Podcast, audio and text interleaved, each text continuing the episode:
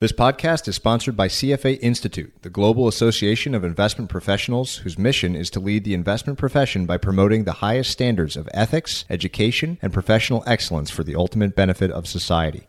C F A Institute serves a global community of investment professionals working to build an investment industry where investors' interests come first, financial markets function at their best, and economies grow.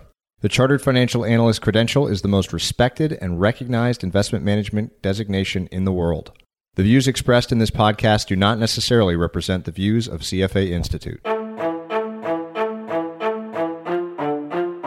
Hello and welcome, everyone. I'm Patrick O'Shaughnessy, and this is Invest Like the Best. This show is an open-ended exploration of markets, ideas, methods, stories, and of strategies that will help you better invest both your time and your money. You can learn more and stay up to date at Investor Field Guide dot com.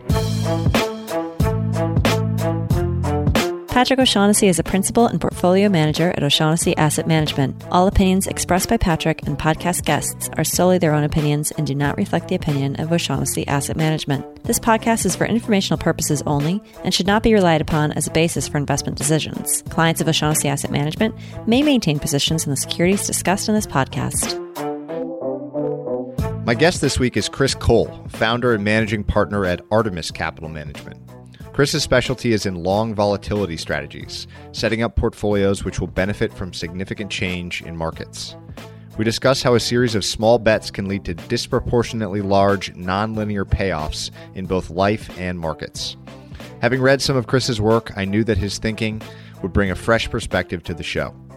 As metaphors for Chris's philosophy, we discuss what kind of watch he wears, Dennis Rodman, and movies. You can find show notes for this episode at InvestorFieldGuide.com forward slash Cole. And now, please enjoy this conversation with Chris Cole. Okay, Chris, this is going to be a lot of fun. Let's see how far down the rabbit hole we can go together today. Maybe a fun way to start would be um, for you to tell us what a ticker is. That's, it's a uh, it is a watch that actually counts time uh, to your. It counts time backwards to your death. So it's uh, in many ways, some people might find that idea very morbid, but uh, actually I find it quite life-affirming because it says you only have a finite amount of linear time in your life. This watch is oftentimes letting you know you better use that to the best possible way. So I asked because we're going to talk a lot about exposure to what you call, uh, we'll call volatility and convexity, which sound like kind of scary terms, uh, but but really it's exposure to change. You know, what happens to you or your business or your portfolio um, when the status quo goes away and, and things change considerably. And I think a neat way of understanding how that works, how convexity works, is to talk about a couple examples from, from life outside of investing. Um, so, so maybe you could touch on what some things that we do as human beings, good and bad, um, that give us positive or negative exposure to change and convexity. So let's go back to the ticker idea. That's really interesting. I mean, for a long time, I wanted a watch that counted time, you know, to my theoretical death, as morbid as that might be. And actually, there was... These guys actually kickstarted one, so I was I, I was on the list to get it. But I like to think of human life almost like an option. We have nonlinear payoffs, but we're linearly exposed to time. So an option is a financial instrument that you have long convexity. You're long this myriad of different possibilities, but there's a limited amount of time that the payouts can occur in. And as you get closer and closer to the expiration of that option, there is a uh, decay factor. It's much like a human life. So we experience time in a linear fashion, but we experience emotion, happiness, non-linearly. So I think a lot of times life, which is can be analogous to markets, is about how do you how do you take this linear concept of time and extrapolate it into nonlinear satisfaction in your daily life. And then from that, there's actually the idea of long convexity trading as a market strategy that does the same idea in in markets. So what would be like a couple, um, let's say, daily practices or things that we do that would give us positive exposure to, let's say, positive nonlinear outcomes, and maybe some that, that have, uh, you know, negative exposure, like maybe eating junk food or something like that? Yeah, I mean, I think there's there's a myriad of different examples. Um, health and time are your most valuable assets. I, I think in my paper I talk about the idea that, you know, Warren Buffett's worth sixty-six billion dollars, but he's also in his late eighties. And I always ask people, would you switch places with Warren Buffett? And almost nobody says yes to that to that trade. Um, everyone says no. Well, how much do you value your time then? I mean, your time is valued in the billions, and your health is valued in the billions. So how do you maximize both? How do you how do you make sure you're getting the most out of that? Um, it means spending your time in ways that make you happy. It means spending your time around people that make you grow. It's about observing healthy habits. And it's about taking small risks that have big payoffs. Sometimes uh, I'm, this is funny, I mean, it's a, it's a, it's a trite example, but I'm single, and sometimes I'll go out with my friends, and you see someone out there, and someone's afraid to go talk to an attractive or nice girl. I say, well, what do you have to lose? Just a very small linear loss, a small linear loss, which might simply be pride, or a small linear amount of time, with the potential exponential gain of maybe meeting the person you'll spend the rest of your life with, or just meeting, meeting someone who might be really amazing, that could be even a good friend. That's a perfect example, or a simple example, of an exchange of linearity for nonlinearity. But we can use even more complex examples, the idea of meditation, exercise, spending time learning to, to expand your neural connections. It takes a small amount of linear effort to produce massive nonlinear gain over long periods of, longer periods of time. All are great examples. It's a really really neat way of, of thinking about the concept, um, exposing yourself to huge potential benefits from a series of small investments. And, and sometimes you could almost think about this like insurance, where you're paying something, right? You're investing something, losing something um, for the exposure to, you know, say a big payoff. In the case of, obviously, it would be bad things in insurance. Um, but but it also seems as though you can flip that, and we'll, we'll get back to the investing side of this too, where you're not actually paying premiums, but you actually enjoy those little small investments. And maybe at first, you know, eating well or, or exercising or meditation, when you start, when you change from eating poorly and, and being lazy, it's a hard change. It is a payment. But as you continue to do those things, you start to actually enjoy the small investments, and then who knows what could happen with the big nonlinear payoffs. I think about this podcast as a perfect example of, of the same idea. It's an investment of an hour or two hours every so often with somebody, um, which is almost always really interesting and enjoyable. And, and who knows what, what that could create beyond just a simple, uh, you know, simple conversation. So uh, thank you. That's a great way of framing how exposure to convexity or, or volatility or change uh, is a good thing in, in your personal life. We can shift now to investing. So how does that same idea, you mentioned you can do the same thing in a portfolio.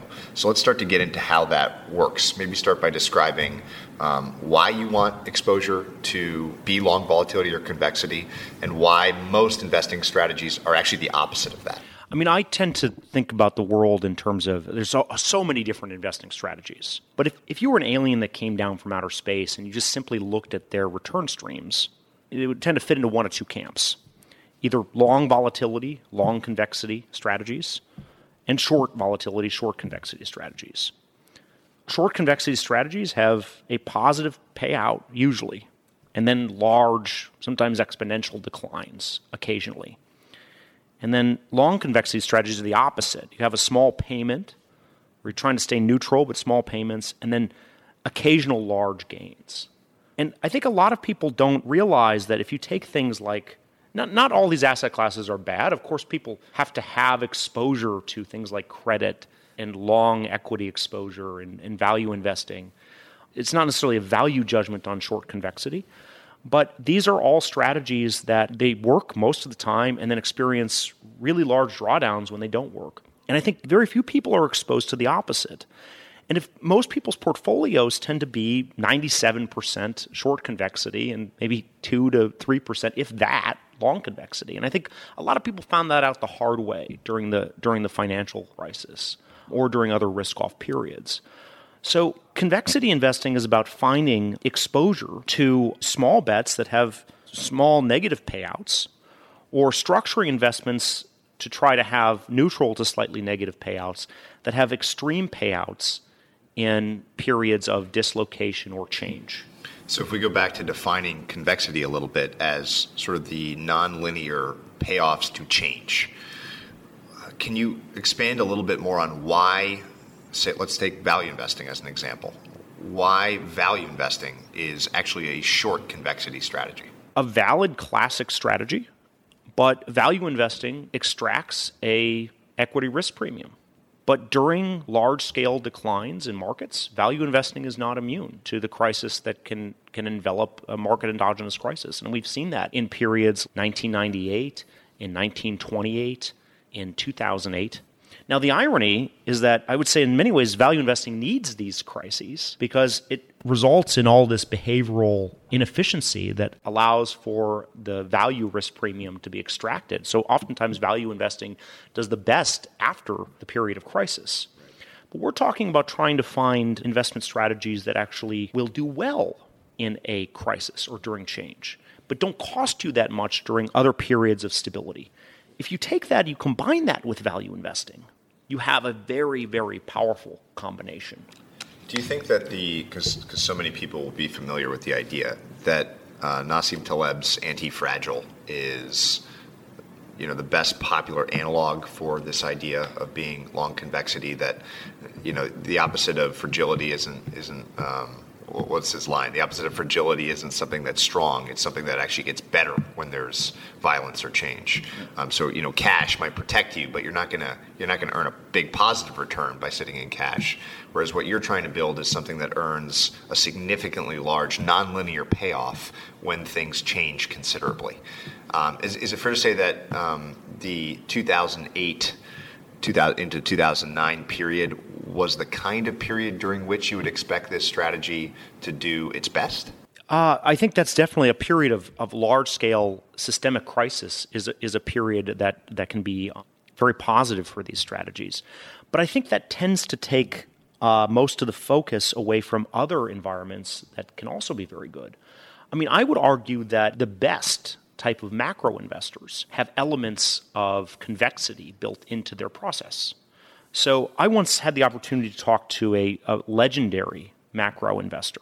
And of course, I asked him a, a ton of questions. And he told me that the biggest fallacy about him is that he was right most of the time. Who was this? I, I can't, he's very private, so I can't really say who it was. I have but to he's, ask. he's very, yeah. He was in the, one of the original, he was actually in the original Market Wizards. And he said, you know, the biggest fallacy about him is that he's right most of the time. He says he is wrong eight out of ten, nine out of ten times. It's just the one or two times that he's right, it pays for all the other times that he's wrong and more. So in that concept, he might not be looking for the world to end, right? The world doesn't have to end for him to make money. He's looking at different ideas, creative concepts about how reality might move. And then he's finding inexpensive ways to structure positions that are positively exposed to that change. So the best global macro investors have always executed that philosophy. You know, I mean, if you the, the idea that might be a change in a currency peg, or it might be the change in a political regime, but finding a way to express that in an inefficiency in the way it's priced, and they're positively exposed to that change. So I, I think oftentimes Taleb has done a great service to the concept of the ideas of, you know, anti-fragility and fragility and black swan, but I think people have many times focused on core concept of disaster. It doesn't necessarily need to be a disaster. Change is occurring all around us. It's finding ways to, to be robust and profit from that change, whether that's occurring in markets or in a personal life. Speaking of Taleb and, and the idea of black swan, I, I love your definition or, or one definition of a black swan in your paper, which which is the black swan is when fear turns to horror, which I think is a neat little, little uh, heuristic or trick. Is there a positive version of that same idea when, when something turns to something to define, say, a positive black swan? Uh, I think a positive black swan is any surprise nonlinear benefit from, I mean, I think I think we've seen it where a guy starts a, a company in his bedroom and is excited about the potential and has no idea about how nonlinear that growth curve becomes. I mean, that's a that's a great commercial example of that. If you look at a if you look at a Facebook or even a you know even before that a Dell or an Apple. Another another great nonlinear example of that in a personal dynamic is just you might meet thousands of people and one person defines your life. That's nonlinearity. Someone might say that's not a black swan. Everyone has, but everyone might have their own black swan person who's a game changer of all the thousands of people you meet. It might be a mentor. It might be a spouse. So th- these things don't necessarily have to be, they don't have to be negative. I think it's any time you expect a linear benefit and you end up getting a nonlinear benefit. And that nonlinearity in markets is defined simply by by profit and, and by money. But I think in, in a personal life, you can define that through a, a variety of different emotional or other other metrics. Seems like a mindset that pairs nicely with this is the tinkerer's mindset of sort of trying a lot of different things without really any one goal in mind, um, not not knowing what to expect and therefore just trying a lot of different avenues.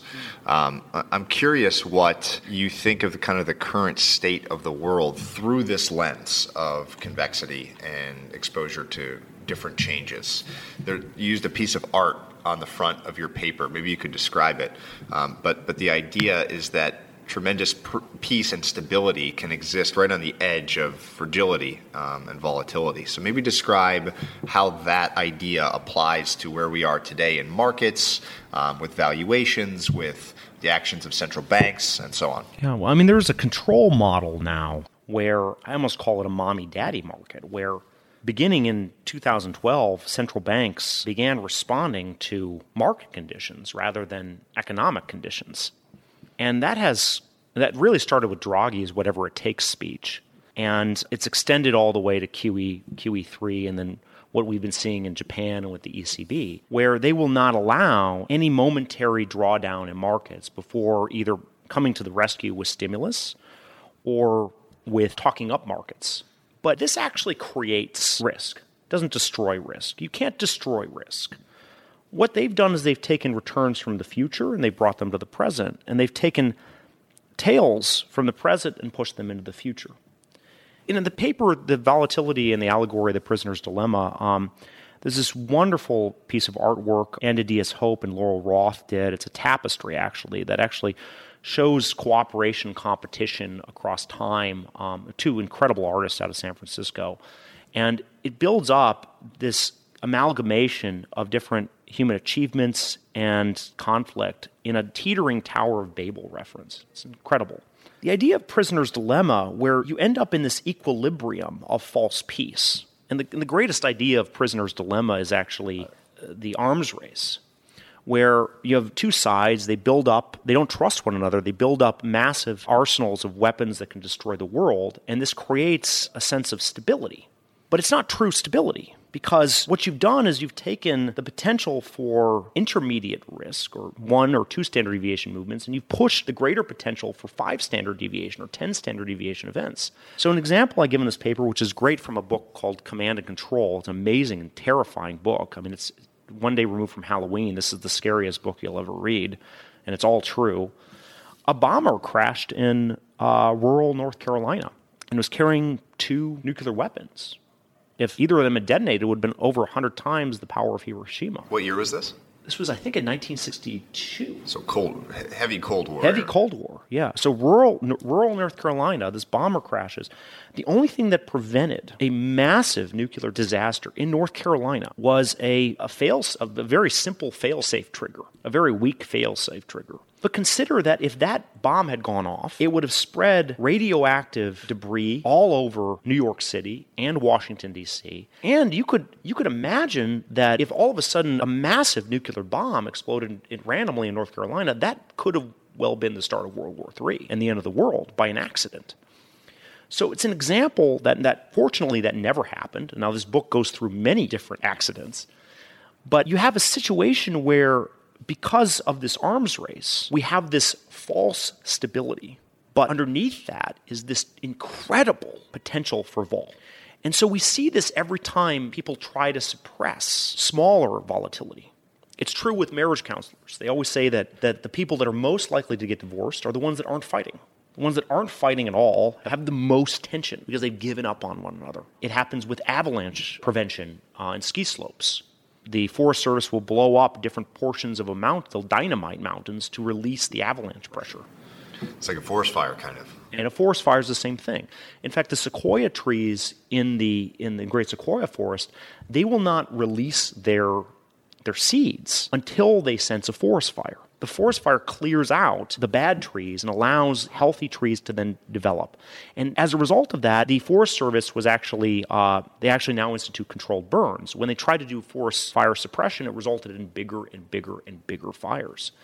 So today what central banks are doing is, is completely analogous to all of these all of these different factors.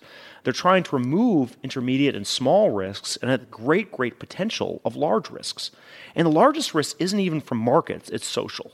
I mean, I'm actually worried that democracy will not survive what they're what they're trying to do.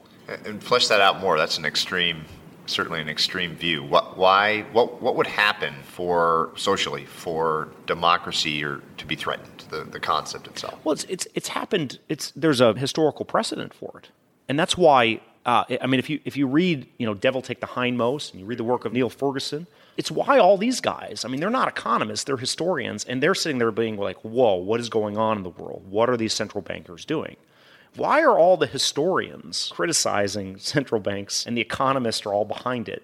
Because the historians know, and they've seen this time and time again. There's no, you end up having a situation where there is a suppression of volatility, a funneling of money into asset prices. There's a financial crisis, there's a massive wealth disparity, and that leads to sometimes a democratic revolution that results in a new regime of that that causes tremendous issues. Um, I think, go back and look, I don't think there is a Hitler if there's not a Weimar Republic hyperinflation in the early twenties. So, in fact, some of the constitutional, uh, su- the suspension of constitutional controls that Hitler took advantage of later on were initiated to control the hyperinflation. And then obviously there was a tremendous anger by the middle class in Germany over their declining place in the world, which was misplaced into xenophobia and racism. So, I mean, Hitler was democratically elected, but he was democratically elected out of this type of this type of horror of an economic disparity. What's your opinion then on, on the twenties and, and the Great Depression? So we, there's another period where I guess maybe some of these similar issues existed where there was massive income disparity, wealth disparity, um, obviously an enormous market crash, and then and then the Great Depression. And there's arguments that um, you know there wasn't enough easing, that, that, that there shouldn't have been a tightening, and that prolonged or even created what we think of as the Great Depression, uh, but but certainly an existential threat, one with huge social spillover, kind of like what you're talking about. But but the U S survived, democracy survived. Um, do you think really that the U S could be vulnerable to something like that, given we have, you know, nineteen twenty-nine and uh, obviously a horrible period? Um, but but what, what do you think of that period as as an example of all these ideas we're talking about? There are some people that that use the the thirties. Um, as a, and this, one of the greatest books about this is uh, Lords of Finance. It's about the history of central banking through that period. I think a lot of people use the late thirties as an example of why we need more stimulus today. And I, I definitely think there there could be more fiscal stimulus today. Um, that's maybe the, the difference between that period and now. But beyond that, I think what got us out of the Great Depression is that we won a world war. I mean, this seems to be the thing that, that none of the economists seem to, to take note of. It really, really helps your economy when, A, you have an existential threat overseas, and you respond to that through massive production potential in a massive war, an tr- incredible global war, and and B, after that global war, you're the only industrial superpower left standing. That is a growth model. The, the effect of World War Two on resolving the issues of the Great Depression. I think there's a disconnect between people who just pretend that World War Two didn't happen and it was all monetary and fiscal policy. And I, I find that puzzling. I, I'm not saying that it's crazy to advocate a world war to get us out of the predicament that the global economy is in right now, but I, I think I, I don't think people are being sort of radically honest when they don't admit how much World War Two helped us resolve many of the issues stemming from the Great Depression. So you mentioned earlier that, you know, you believe that some of what's happened is we've pulled returns from the future into the present, meaning that valuations have gotten higher, you know, interest rates are extremely low. And when you look at most, or certainly a lot of the places that I think do a nice job of forecasting, you know, big asset class future returns, the, the almost universal answer is that they, they're going to be a lot lower than historical numbers. So, you know, mid, low single digits on equities, maybe zero um, real returns on bonds. Um, so people seem to be aware that this is happening. Is the, is your point that that's just not enough, that we should be expecting even much worse than that, and that valuations and low interest rates are kind of the best current signs of that problem, of that idea of pulling returns forward? I think it's a great a great sign of that. And and now what, what happens when you end up having pension systems go belly up in the next ten, twenty years? Because I mean, some of these some of these systems have actuarial expected returns of, you know, eight percent. I mean, that's their baseline expectation. So either A, there has to be a massive mean reversion in, in, in what people can earn, or B, there has to be cuts in these programs. And then how do people respond to those cuts who are already politically angry? It presents a, a definitely a unique challenge there. And I, I think that's that's the biggest risk. The biggest risk is not a twenty percent or a thirty percent decline in markets. The, big, the bigger risk is how socially re- we respond to that. And then then it also means, you know, if you look at if you look at some, someone like China, you have this massive urbanization. And in the event of a global recession, do they have social unrest if they're not able to, to sustain such a, a pronounced growth rate? There have been a number of, you know, very famous mutual fund, hedge fund managers who have positioned their portfolios, some during the crisis and did very well, but, but have continued to do so since, um, whose retor- returns have been very bad. So that we'll call this group kind of doomsdayers, mm-hmm. um, people who expect very bad things. And so much of investing is timing, right? That even if those people or their investors are ultimately proven right, and it could be on any time scale, being early is indistinguishable from being wrong. Yeah. So so how do you think about, and of course we have to be, you know, a little bit humble here, like this could all be, we could all be wrong on, on this kind of negative view of, of what could happen in the future. So how do you think about, let's get, I want to get into how you actually build a portfolio to express this view. So how do you think about that? Sizing of the position, how much of, so if you want to be exposed positively, if you want to do well in your portfolio when there's big change and have a nonlinear payoff, how do you get that exposure? How do you size it in your overall portfolio? And is there a timing component? Can we size up and down that exposure given kind of current conditions in the market? There's a couple different ideas on how to, and Artemis specializes in trying to find ways to own convexity inexpensively and carry that, uh, in some instances even be positive carry. One way that we approach this problem is you might sell the first movement in markets for carry and buy the second movement. So you're selling linearity for carry and you're buying the nonlinearity. That makes you negatively exposed to maybe a five percent decline in markets and positively exposed to, a, very positively and nonlinearly exposed to a ten, twenty, negative twenty, negative thirty percent decline. That philosophy allows you to carry what is essentially insurance at a much, much less expensive cost. Um, and there's a variety of ways to do that with options. That is one concept. I think a lot of people drive their energy into, uh, when they think convexity, they think tail risk. And the problem with a lot of tail risk funds is that if you're losing ten percent a year, the average tail risk fund is down forty to fifty percent over the last, uh, since two thousand twelve. And if you're down fifty percent, you have to make one hundred percent just to be back at even. So it's one thing to have convexity, but if it's incredibly costly, then you end up in this in this hole that you can't come back out of. One idea is to take a small amount of that convexity exposure and to pair it with beta or to pair it with value investing and other forms of traditional carry, and maybe use the, since the, the carry is actually, or the, the other traditional investments tend to be linear in nature, you can maybe you you can actually lever those up slightly to pay for the cost of the tail risk. That, we've seen some people do this or use this approach. There's another, the, the approach that, that Artemis uses and some of our peers use is we consider ourselves long volatility, not tail risk. We're trying to create an alpha product. And long volatility will use, will sell volatility where it's expensive and recycle it into convexity to minimize the cost of carry. You may time your exposure to convexity, ramping it up or down based on the developments of markets, which also helps. So the difference between tail risk and long volatility is that tail risk is a true insurance policy, whereas long volatility is an active management strategy. Tail risk protects against endogenous and exogenous risk, meaning risk that comes from markets like two thousand eight and risk that comes externally from markets, like a natural disaster. Whereas long volatility tends to focus mostly on endogenous risk and may or may not fully capture exogenous shocks. So when people come to this idea of carry, I like to, I like to say that the long vol hedge fund index, which the S I B O E put out, Artemis is a member of that, if you combine that with the S and P five hundred, since two thousand five, that's beaten the average hedge fund by ninety percent.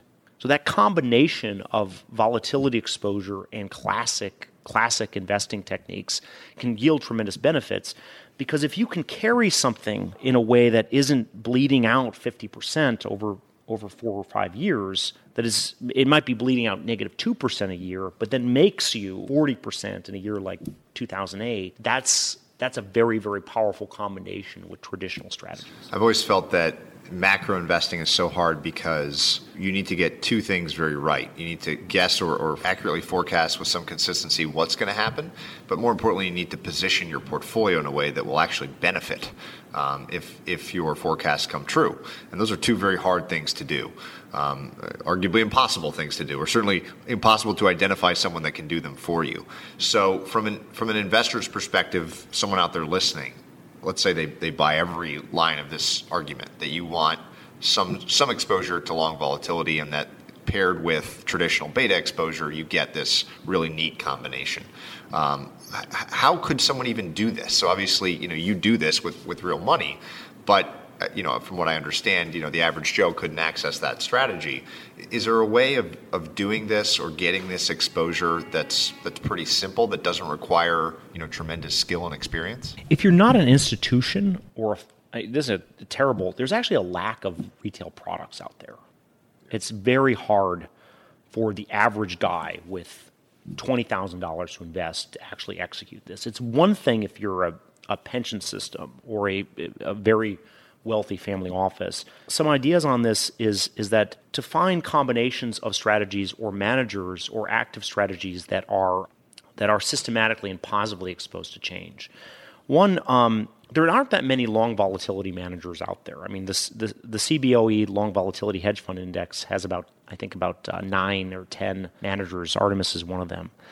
But other asset classes that are long volatility, um, systematic C T As, have a long volatility component to them. That's that's that's an asset class that is available from a retail perspective, and they offer some anti-correlation and convexity.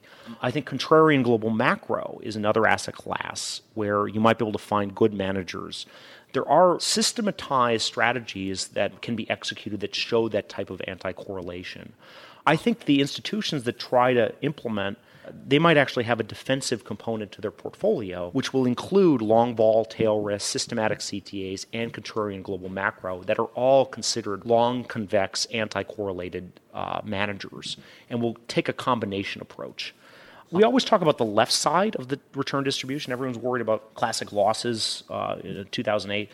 We're forgetting about the right side. It's, you know, it's it's not trendy to talk about hyperinflation nowadays. But I think one of the scenarios that really is, is quite scary is a destabilization of both stocks and bonds. There's a question, will the global financial system be able to tolerate a one hundred or two hundred basis point increase in rates over a period of a year without a complete meltdown in both the stock and, and fixed income complexes, which would be disastrous to the system? And then what would governments do to respond to that? I, I'm a gold bug. I'm a believer in gold. I own gold. I, I don't own fiat gold. I don't think owning G L D is, I think it defeats the purpose of owning gold. I think you need to own physical gold. And that is a right tail convex asset class. So that's another, that combination of these assets I think is, is quite defensive. What would it take to convince you that you're wrong? That there aren't a lot of soft landings in, in these sorts of things, but is there a combination of, let's say, central bank activity, valuations, interest rates, what, pick your variable, where you would say, okay, the world hasn't hasn't ended. Um, you know, maybe this is what, call, what Ray Dalio would call beautiful deleveraging or something like that. What, what has to happen for you to say, okay, I, I don't have the concerns, the big, huge concerns, social, you know, democracy, some of the things we talked about, for you to say I'm wrong and I need to change my stance? Yeah, it's a, it's a great question, because I ask myself and my staff that question all the time. I mean, like, what if we're just wrong? What if, and it's an existential question if you're a long volatility manager. It's a truly existential question. Is it possible that they can engineer forever an environment where we'll never have another twenty percent drawdown in markets, where markets can be continuously propped up by central banking? Now, it's interesting because to get the same benefit on bonds as we got in two thousand eight to now, I mean, you go back to uh, early two thousand eight, the German Bund was around four point five percent. The U S Treasury is around four point two percent. Today, you know, the Bund has gone all the way negative to, to flat. You know, U S Treasuries are around like one point seven percent. To get the same convex benefit from fixed income, rates have to go all the way to negative three to negative five percent. It's crazy, but it's possible.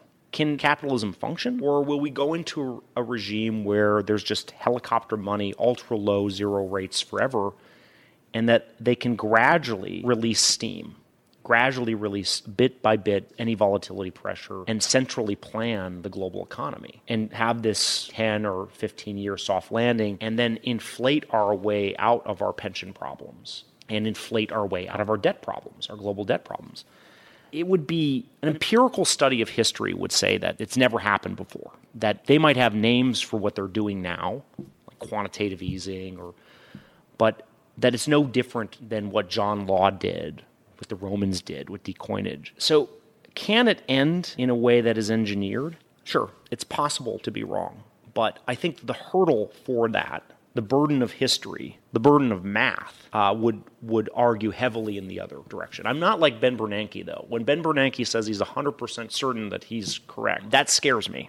That really scares me because I'm never one hundred percent certain that I'm correct. And the smartest people I know are never one hundred percent certain on anything. So I am very reasonably certain this will end in some element of vol, whether it's market vol, whether it's social vol, or whether it's war. How that vol is expressed, I'm not entirely certain. But I'll give I'll give a less than one percent probability that, that I'm wrong and that they'll engineer it. So, you know, we talked earlier about Black Swan being fear versus horror, right? A lot of some of the things you've just described strike me as normal, to be expected episodes of fear in markets. Like, in my career, in the next three to four decades, there's going to be probably multiple fifty percent plus drawdowns in stocks. There, there always have been, and that's part of part of the equation.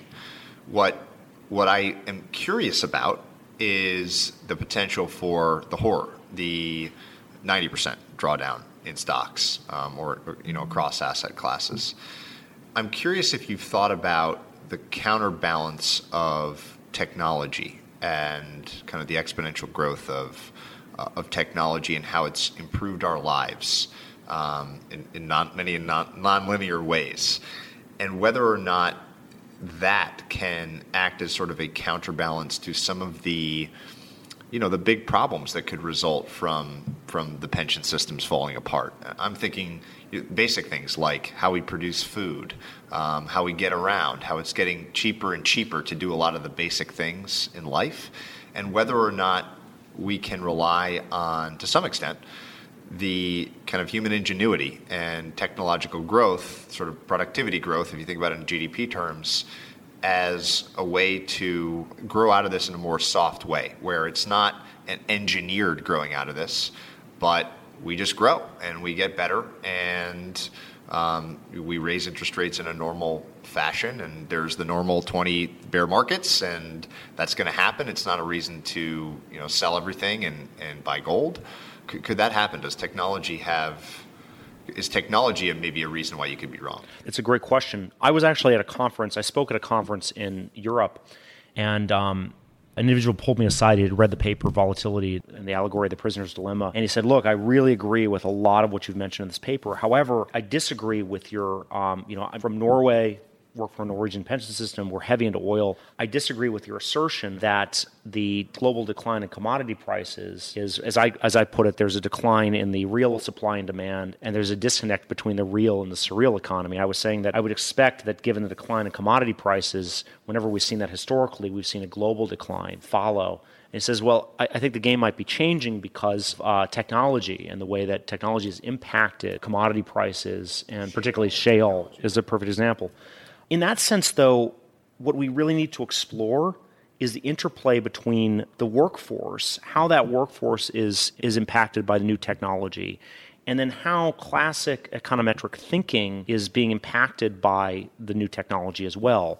So if you have a, uh, you have a situation where tremendous technological advancements, which is actually resulting in deflation, increased productivity growth, if you buy into that argument, um, all of a sudden you have a huge portion of the population that is systematically under- underemployed. Now, the question is, how do we deal with that unemployment or underemployment? And are they systematically, I mean, no amount of money printing or no amount of stimulus is going to impact the fact that they don't have the job skills for the modern economy. So you have, in some instances, a game changer in this technology, and we're going to, it's just amplifying. I mean, a substantial number of people make a living driving, and all of a sudden all those people are going to be out of jobs when they're self-driving cars. So you have these policymakers that are responding using old tools to a changing game. And I, I think it's possible for a bright future to exist through technology change, and but not if policymakers are looking to, to in essence, use medicine on yesterday's problems.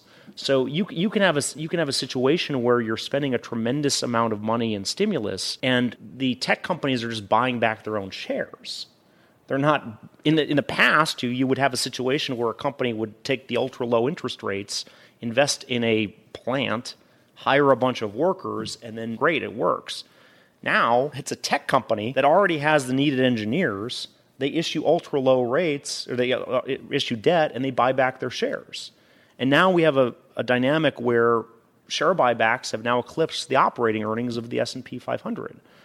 So in some instances, you have this incredible technological change, but you have policies that are economic policies that are being applied to cure yesterday's technological regime. And it's it's causing more dislocations. Obviously, this is, we're veering outside of certainly my circle of competence, thinking about kind of the future of jobs and, and whether or not we have something like a universal basic income or, or some way of dealing with this loss of jobs due to automation. But it seems like the... The ideas of supply and demand and scarcity are hugely important to capitalism, key variables, and that many of the kind of things that we need, which historically have been scarce to, to live and be happy, are there's this deflation. They're, they're cheaper and cheaper and easier and easier to access, and that a lot of the things that I think you are, I'm sure not hoping for, but but worried about, might be significantly improved to the to the extent that, you know, your one percent that you're wrong, which is basically like saying you're certain, is a lot greater than one percent. I certainly hope so. And so the the idea of being long convexity, long vol, is very appealing from a personal standpoint. But it's it's it seems like there are a lot of unknowns that could cause that position to be wrong, the long volatility position to be wrong in the future. So I'm curious how you believe, or and maybe how your investors actually do, size exposure to Artemis and to this long volatility strategy in the context of a portfolio. Is it five percent? Is it ten percent? Is it twenty percent? Well, obviously there's no perfect number. You can only, you know, do your best.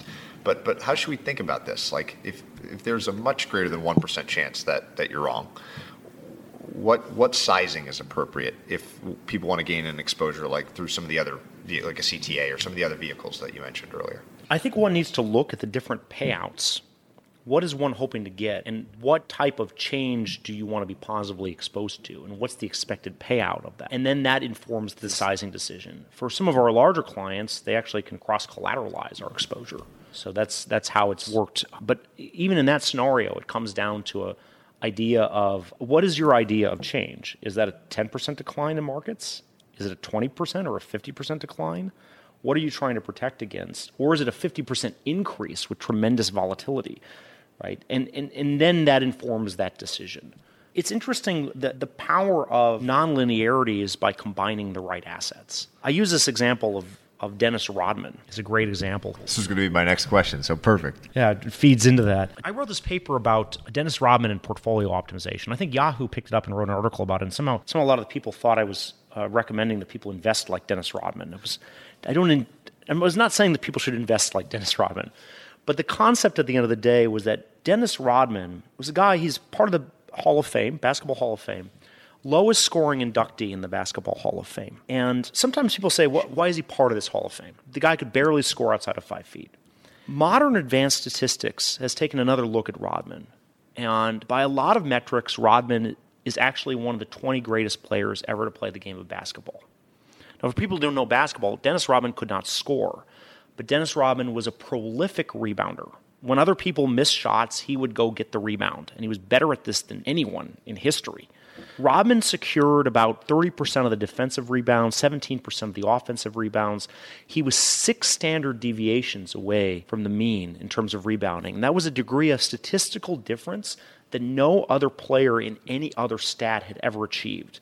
So Rodman was much better at rebounding compared to the average player than than than Michael Jordan was at scoring. So ironically, teams didn't need to guard Dennis Rodman. He couldn't score. He had no jump shot. He was a terrible free throw shooter. He had he was not an offensive threat. In many ways, on offense, teams were playing four against five. However, something bizarre happened when Rodman was on the floor.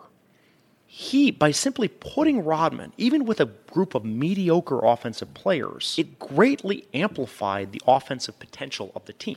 So Rodman had one of the greatest uh, wins over replacement value and improvements in offensive efficiency when he played. He was a member of multiple championship teams, including two of the greatest teams ever to play the game. He won five championships. And when he went to a, a good team, he turned that good team great. And he went to a, even a bad or a mediocre team, he turned that bad or mediocre team good. Because he was so good at rebounding, it created so many second chance opportunities that adding him created nonlinearities. And this is this is kind of the idea behind a anti-correlated or convex exposure. Be it long volatility, systematic C T As, or contrarian global macro, you take, it's almost like Dennis Rodman for the portfolio. You take these these anti-correlated asset classes that are long convexity, they rebound the misses for your value stocks, for your fixed income, when things are not doing so well, um, and allow you to have nonlinearities through through the interplay of correlations in in in, in, a, in a powerful way. How you size that, it largely depends on that mix of asset classes. But the point is is recognizing how powerful that is and how those asset classes actually outperformed in two thousand eight. When diversification failed, these asset classes, because they're positively exposed to change, did really, really well and would have been the difference between protecting a portfolio from disaster and also and having a good outcomes. Yeah, really interesting analogy. And, and uh, Nate Silver and, and his ilk have done some really neat stuff with statistics to look back and kind of change our opinions of different athletes through time. And, and Rodman, uh, I love your, your paper on Rodman. It's certainly one of the most interesting um, athletes ever uh, in that he was so bad at what we most glorify uh, and yet might be a top, you know, top twenty player of all time. And it's like that, you know, the long vol hedge fund index and even the tail risk hedge fund index, if you just take fifty-fifty, and just a naive fifty-fifty, and put that with equity beta, we're not talking about any additional value you get from value stocks or momentum stocks or other alpha. Just take it and put it with beta, and that dramatically outperforms. Either either of those dramatically outperform the average hedge fund since two thousand five. Is is how much of that, though, is just two thousand eight, two thousand nine? It's certainly there's been an underperformance over the last four years. So, but I would go back and I would say I spent a lot of time studying financial crisis and history. Consider the period of the, the ni- late nineties. Wonderful time for long volatility. Most people don't realize this, but vol averaged over twenty in the period between nineteen ninety-seven and nineteen ninety-nine. The market was up twenty, thirty percent every single year, but we had tremendous volatility. There were two twenty percent drawdowns over that time period, and the V I X went up to thirty-eight in ninety-seven and retested forty multiple times in nineteen ninety-eight. And in both those years, the market ended up over twenty percent.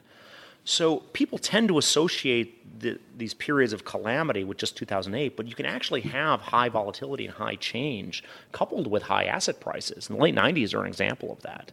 It's similar to uh, also the period of eighty-seven, which is not really on most people's radar screens. It's sometimes hard to find options data going back that far. But it's another example of a tremendous period of uh, high volatility that was actually contained within a year that, I mean, the market dropped twenty percent in one day and then rebounded very, very quickly. Can you tell me a bit about your interest in art? Throughout throughout everything you write, you've got these kind of amazing uh, pieces of artwork that seem to illustrate one of the, one of the points that you're trying to make. So how did how did you get so interested in art? Uh, well, I actually, uh, in a past life, I actually spent a lot of time focusing on uh, cinematography and film. So uh, I actually studied cinematography in college way, way, way before ever touching Wall Street. So truly a past life. So I, I've always been interested in the visual arts. But I, I feel like a lot of times I hate this idea that people segment left brain, right brain, because I think truly some of the investors I admire the most are actually truly creative. Particularly if you look at the global macro space, someone has to envision a reality that is different than the reality we have today and understand how to structure instruments to profit from that potential reality shift and assign probabilities on that.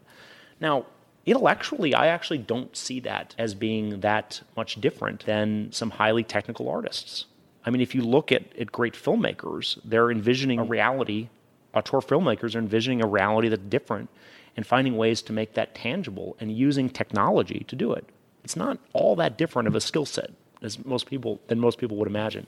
Or even you look at um, Andy D S Hope and Laurel Roth, who did the, the brilliant tapestry, the allegory of the prisoner's dilemma, that's on that we had permission to use for my paper. Andy used to be an uh, engineer at Apple.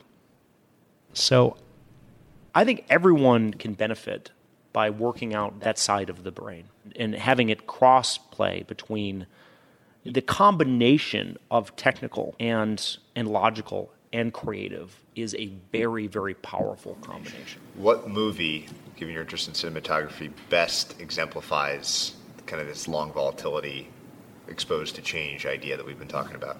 Oh, it's, you know, it's interesting because I think I, that was the end of my paper. There were two two great movies that I love.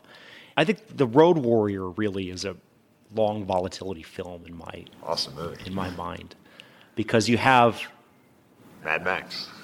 you, Mad Max is is a man who really he's lost everything. He's experienced this. He he really has very little more to lose. Very little linear losses. But by putting himself out there in a, a moment of self-sacrifice, he, in essence, achieves great nonlinear spiritual growth. So what's the, remind me of, because I, I just saw the recent one, which I loved, um, with Tom Hardy, but remind me of kind of the general plot for the original Road Warrior and, and why, kind of how, uh, it was Mel Gibson, right? How Mel Gibson's character exemplifies these things. Yeah, um, I mean, it, that follows a classic Western. The Road Warrior is a classic Western where you have a vestige of society with a sheriff who represents society and order. You have savages that will uh, challenge that order. And it takes a man who is part savage, part order, so to, to actually successfully navigate uh, and be the hero. So, you know, Mad Max has torn after the apocalypse. He's lost his wife. He's he's lost his child. He is a soulless drifter who has really nothing left to lose, uh, who who wanders out in the wasteland, and he's completely selfish. He's only focused on his own survival. But at some point in the movie, he decides to do something selfless. Uh, he decides to put himself at risk in a selfless form and, and actually protect this this civilization. And as a result, he gains back his humanity that he's lost. And of course, it's an incredible kinetic action film at the same time with classic, you know, Joseph Campbell mythology. The other one that's really, uh, it actually just came out, Sorcerer, um, which for a long time was, you could only see at, at uh, they had old reels of it. It was recently re-released.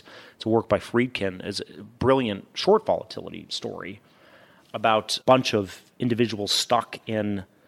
One was a ex-con who was on the run from the mob. Another one was a Lebanese terrorist. Another one was a French banker who had conned a bunch of people, and they'd all fled to South America.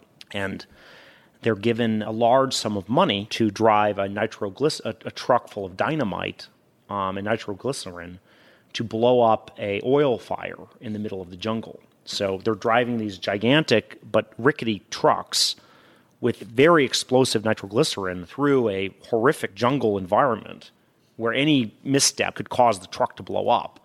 But they're all doing it for money. And they're all men who are desperate because they got into their predicament by shorting volatility in their lives. Organized crime is a short form of a short volatility, short convexity.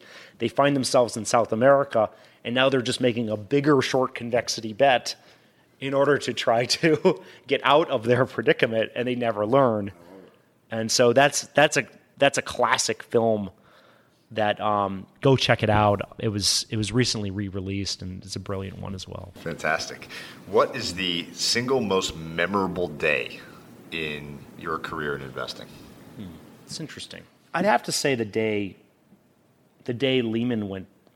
I mean, it's such a it's such an easy choice, but that day is particularly interesting, and it's interesting for reasons I think most people wouldn't wouldn't think. Most people would say, okay, I, Artemis exists because of the money that I made over two thousand eight. I've audited very large gains over that period, although it pre that preexisted the the Artemis fund. And I think most people would say, oh, wow, that's because you made a ton of money that day because you were long volatility. And I did make good returns that day. I think the real reason is because I put on more risk, because this is the, as it started to develop, that was the beginning of where there was opportunity. So that's the difference in the thinking. It wasn't that I took the gain on that day. It's that I saw, wow, the opportunities are beginning to expand like I've never seen before. Now it's time to put on more risk. So it was the beginning of a journey, not the not the end of one, as most people would imagine. The other day was most painful to me was actually the flash crash. And most most people would think that would be a wonderful day. It was for about ten minutes. I learned when you have a hedged position, I, I learned my big lesson that day, because we had market drops ten percent, comes right back, and I learned not to change your hedges that day. That was a that was a difficult lesson for me that day, because we were very well positioned for that, made money into the into the spike, and then as vol collapsed back down, and had begun to actually adjust some positions, and were caught off guard by the extremity of the moves. So what what should have been a fantastic day ended up being not as fantastic as a result of an attempt to sort of rebalance into that. What is the kindest thing that anyone's done for you um, across your career? The kindest? Wow, that's interesting. Because it's there's a professional and a personal context on that one. You can go either way. Open-ended yeah. question. I uh, I was in a personal relationship, and I really wanted to grow my business. And she wanted something different. And she forego, she could have taken a lot more money than she, she did. But she didn't out of love. And that allowed the business to keep going. That's something. That is something. That's probably the kindest thing that someone's done. Pretty amazing. Yeah. So my, my last and one of my favorite questions is, comes full circle back to what we talked about at the beginning, which is that um, outside of investing in a, in a personal sense, the best ways to gain exposure to long volatility to positively benefit from change is to expose yourself to make lots of little small investments. I'm curious what things you feel are most important to do uh, on a daily basis, your kind of daily ritual, daily habits, um, things that you feel can lead to these kind of non-linear payoffs in your life. Just personally, or just daily habits? It could be getting a good night's sleep. Could be one of could be one example. I meditate daily. That's been powerful. I exercise daily. That's powerful. And I try to read something challenging, to be challenged by something I haven't, and it, it needs to be something outside of the sphere of influence. So, I mean, it, it's one thing to read market-based things, but if you're just solely in that world, um, you're not making neural connections. So try to try to read something outside of, outside of, and learn something outside of your direct daily needs. So a little deeper on those three, because I, I think they're three powerful things. How do you meditate? Um, what's your preferred exercise methods, or, or one or more? Um, and then we'll get into a few of your favorite recent books that are outside the investing world. So maybe, maybe um, um, we'll start with meditation. How, what's your method? How do you do it? How long do you do it? I try to meditate about twenty minutes a day. Sometimes that's ten to twenty minutes, depending on how it works. It's hard to it's hard to do it every yeah. day. um, exercising, I'll try to do a combination of weights and and running, yep. and then some yoga put on in. Last book I read that I really enjoyed was uh, Genius of Birds. Sort of interesting. What's and, that one about? Um, it's about the intelligence of birds. Okay. And, uh, self-explanatory. yeah, it was. Uh, I was. I was uh, in New Zealand, and um, I was just transfixed by these. Uh, they called them kias. In New Zealand, uh, birds birds have developed a niche where most mammals do, and, and other parts of the world. And these Kias are the only Alpine parrot, and they have the intelligence of a four to five year old kid. They're known for completely destroying cars. They they love to rip the, the, the plastic out of cars. They're highly intelligent. They can pro- solve problems, and they're predatorial. Um, so I just would watch these birds. I was amazed amazed by them. Um, and then uh, a friend of mine was reading this book, and she recommended it. And um, it's, it not only talks about Kias, but they talk about a lot of different, uh, how, in many instances, uh, forms of intellect uh, that we don't fully understand that they have in senses. Um, another book I really enjoyed was um, it's called Creativity. It was about Pixar, well, the history of book, yeah. yeah, wonderful book. Ed Catmull, right? Yeah, really great book. Yeah, really interesting. It's interesting in that book. He talks a lot about how they encourage lots of little failures. Yeah, they want they want their. That's an example of convexity in the process. How a lot of that book is about encouraging people to take small risks and fail, and and then learn. learn from those small risks. I'm curious, have you ever come across a book called Impro, Improvisation in the Theater? No. Okay, so... Sounds great, though. The author's, it's kind of this cold classic book that is about, I guess it's about improvisation, which I'm not a theater fan, so when someone recommended this to me, I, and it was it was recommended at the same time by my sister, who's a stand-up comedian and uh, an engineer, actually, he's been on the show, um, he used to work at Palantir, and as a as a computer science guy. And so I figured, well, that's pretty two pretty interesting sources of recommendation. I better check this out. And it is all about creativity as well, breaking down like traditional constructs to try to, th- back to your point about you know, why art is useful, yeah. um, trying to kind of teach yourself or train yourself to think more creatively. And it's really, it's really amazing. Like I've not recommended that to anyone And, and not have them come back and say, wow, that was... Improv. I, impro. Impro. Yeah, I'll put it in the show notes.